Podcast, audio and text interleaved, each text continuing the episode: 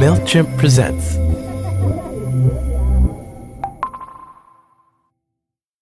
So back in the day, and we're talking way back, people were totally killing each other. And that was like different from what you're kind of told is like, these new times are a hellscape. And I was like, I don't think so, friend.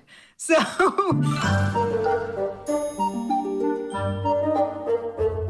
Humans really love to do crimes. But you know what we love just as much? The detectives who solve them.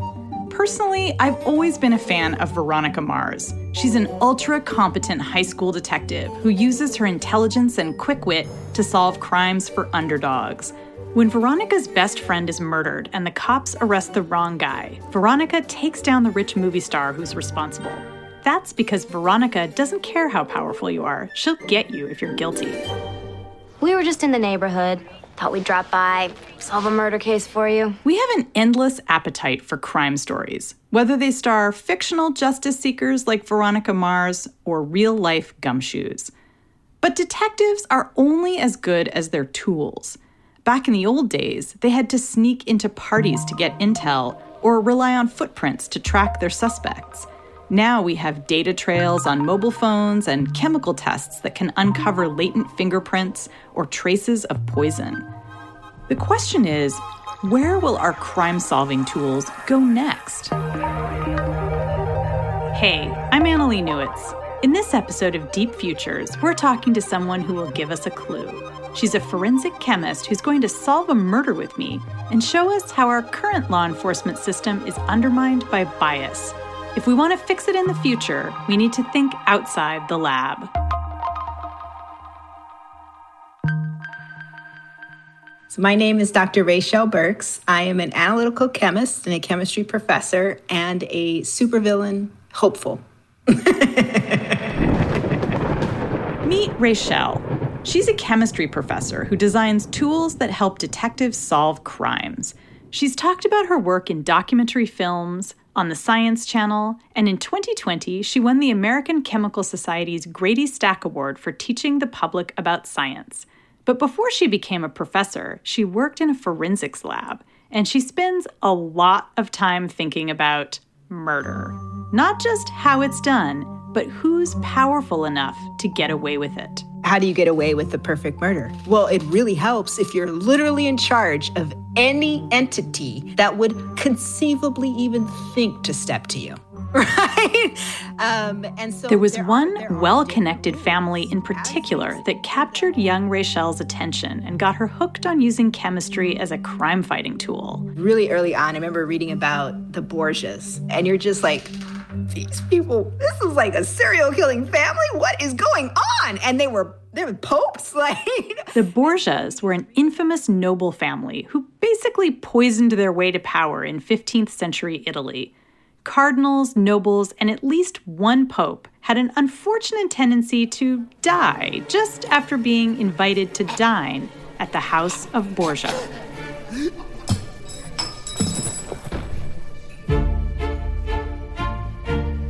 from the chemistry angle, what got me is, you know, they're like, oh, we're pretty sure it's arsenic, right? But they were like, you know what? There could still be a chance that this doesn't quite go the way we want it to. So they were like, I see your arsenic again, and I raise you. So they came up with their own kind of poison. The Borgia's signature poison was called Cantarella. For centuries, its ingredients were largely a mystery, but modern toxicologists now suspect it was made by killing a pig with arsenic, letting it rot, and then collecting fluids from the dead animal.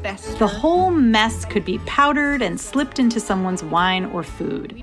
The science fascinated Raychelle, and so did the power dynamics the chemistry, but also the idea of who these people were. As a kid, I was like, scandal! This is better than General Hospital and Dynasty together.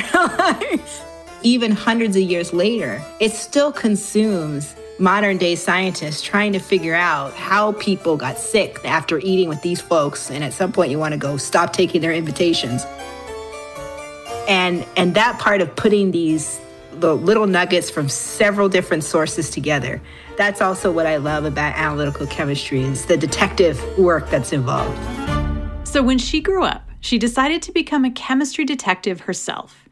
Raychelle can't talk about the cases she worked on 10 years ago as an analyst at a crime lab in the Pacific Northwest.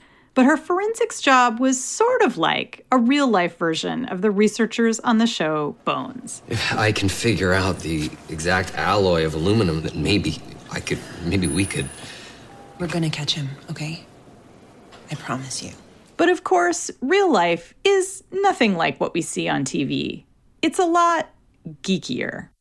We don't have sunglasses that cool.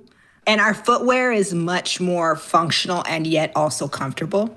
I'm not running after any of these crooks in the streets. There's a reason why I'm a chemist. I'm more of like the action hero that's like, I can make you a bar chart. On shows like CSI and Bones, the forensics expert takes one look at the evidence, swabs it with something, and says, Yep, here's our bad guy. In real life, many tests take weeks to come back.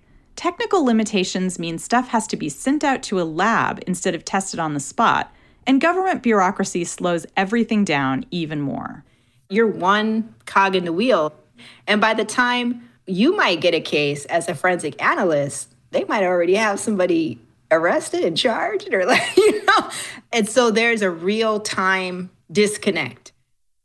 Now that Raychelle works in academia, she's developing gadgets to make this kind of investigative work faster, more portable, and more accurate. Her advancements could make it easier for the crime solvers of the future to catch bad guys. Specifically, she works on improving color tests, which can indicate the presence of chemicals quickly, right at the crime scene, just like on TV. One of the most common color tests is called the Marquis reagent. It can indicate dozens of substances. Investigators chip off a bit of the suspicious substance, put it in a bag with their chemical reagent, and the substance changes color. Each color maps to a different chemical. At least it's supposed to. If it interacts with, say, heroin or codeine, morphine, some people will describe it anywhere between pink, red, purple, somewhere in that magenta, burgundy, right? It depends on, you know, how the person describes it. Sometimes we're not good at describing different colors, and we all have different color visual acuity. So, heroin turns this test pink. The problem is that aspirin also turns a pinkish color, and so do a lot of other substances. Being able to tell aspirin pink from heroin pink can mean the difference between a suspect going to prison and going home. So Raychelle helped to design an app that takes the guesswork out of it by making those color identifications a lot more accurate. That's kind of one big area I work on because when they go wrong, you put real people at risk. And I think about that every moment of every day I do this type of work. You just want to do better. I think that's one of the reasons I got into science. Raychelle might have the mind of a supervillain, but she's got the heart of a superhero. Protecting the innocent is just as important to her as finding the guilty. She's worried about all the innocent people sent to prison based on faulty crime scene tests. Tonight, we have a Fox 5 I Team exclusive. Innocent Georgians wind up in jail for weeks because a field test for drugs comes back positive. But ultimately, it wound up being wrong. Yeah, in 2016, ProPublica reported that data from the Florida Department of Law Enforcement revealed that 21% of substances that police listed as methamphetamine were actually not meth. More importantly, half of those false positives were not even illegal drugs at all. And that's just in one state. In 2019, an estimated 1.35 million people are arrested on low level drug charges. That means thousands of people might have gone to jail for aspirin. Raychelle wants to fix that. We're going to be able to get through more casework better and faster because the technology will not be a limitation. The limitation might still be us. that limitation she's talking about, it's human bias and the fact that the criminal justice system isn't always just. Take sexual assault kits, for example. A sexual assault kit, also known as a rape kit, is a widely accepted standardized test that forensics labs use to track down rapists by analyzing hair, blood, semen, and other bits of evidence left on the victim's body. But there's a huge backlog of these kits. Hundreds of thousands of them have just never been tested.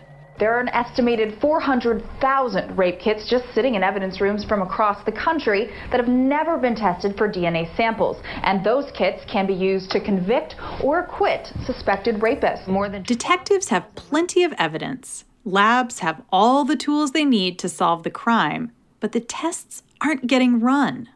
The science is there, but the systems aren't.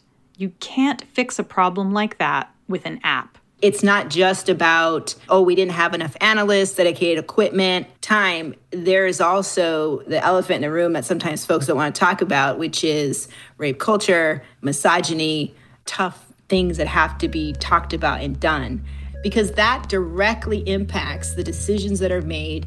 The reason why we have technological advances is because we have put our heart, our soul, and our dollars into innovation and change. Have we done that really with these other issues the patriarchy, misogyny, white supremacy, anti blackness?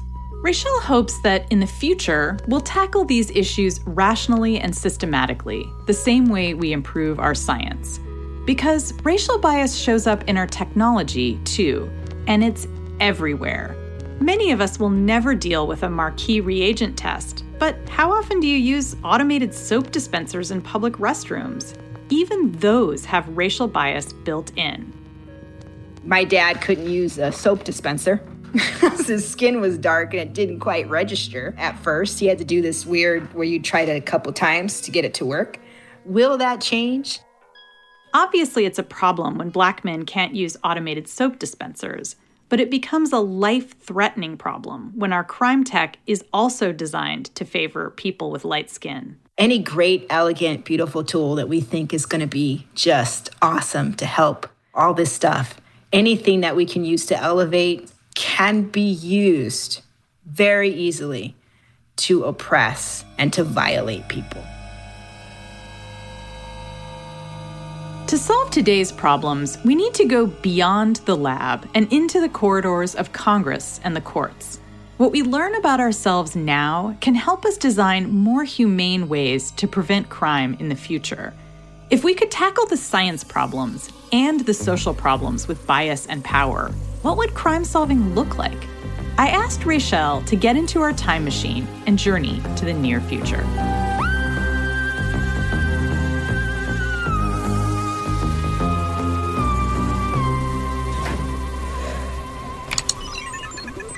We walk into a 22nd century murder scene.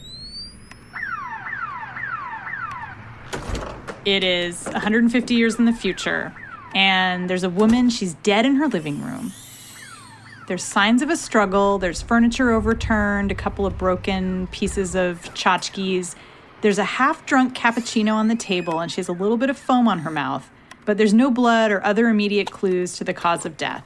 All right, you're our future forensics expert. What do you do? A couple things you said really stand out to me.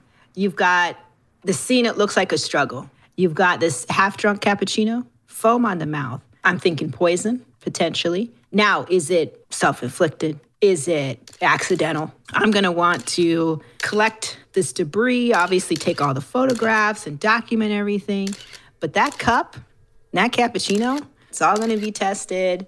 But instead of hauling it all to the lab and waiting weeks for results, future Raychelle gets results fast. I guess you could say it's taken about a century and a half for real life to catch up to TV. We're just going to have everything smaller, cheaper, faster.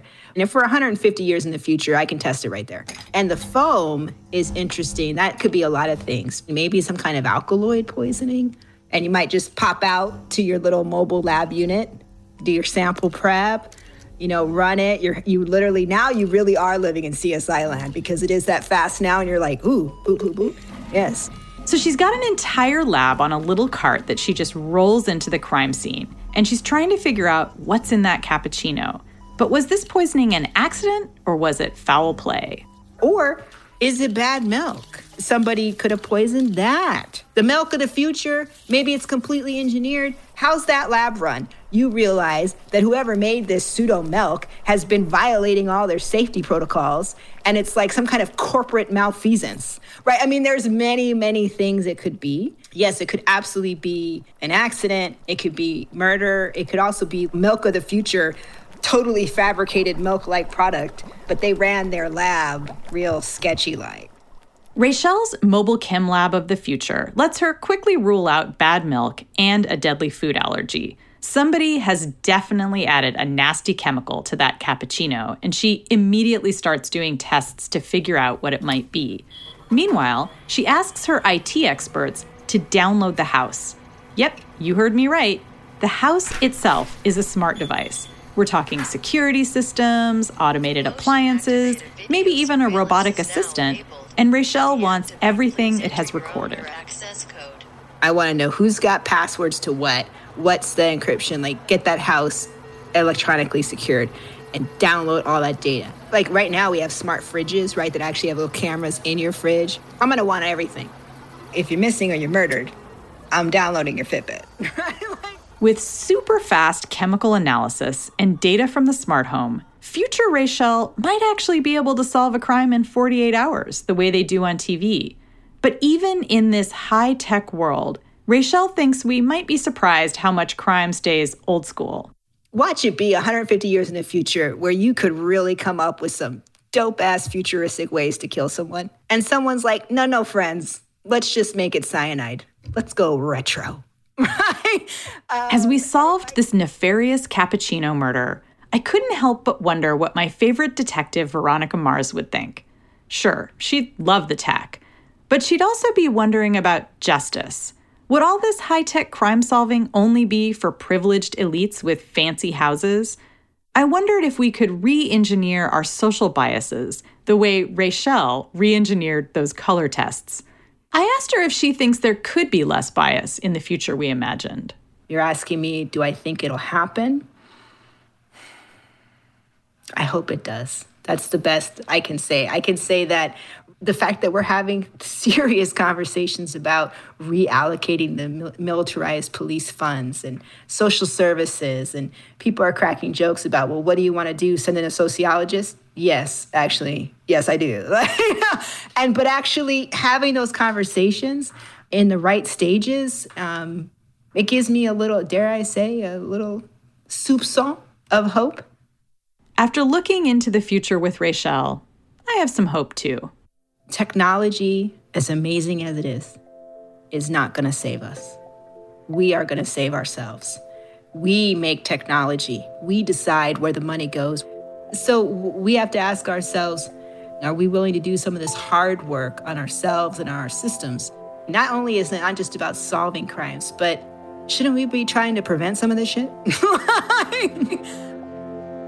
It's all got to be on the table. If we're thinking that we can pawn it off on, oh, we just need the right gadget or the right algorithm or the whatever, um, we build those, we write those.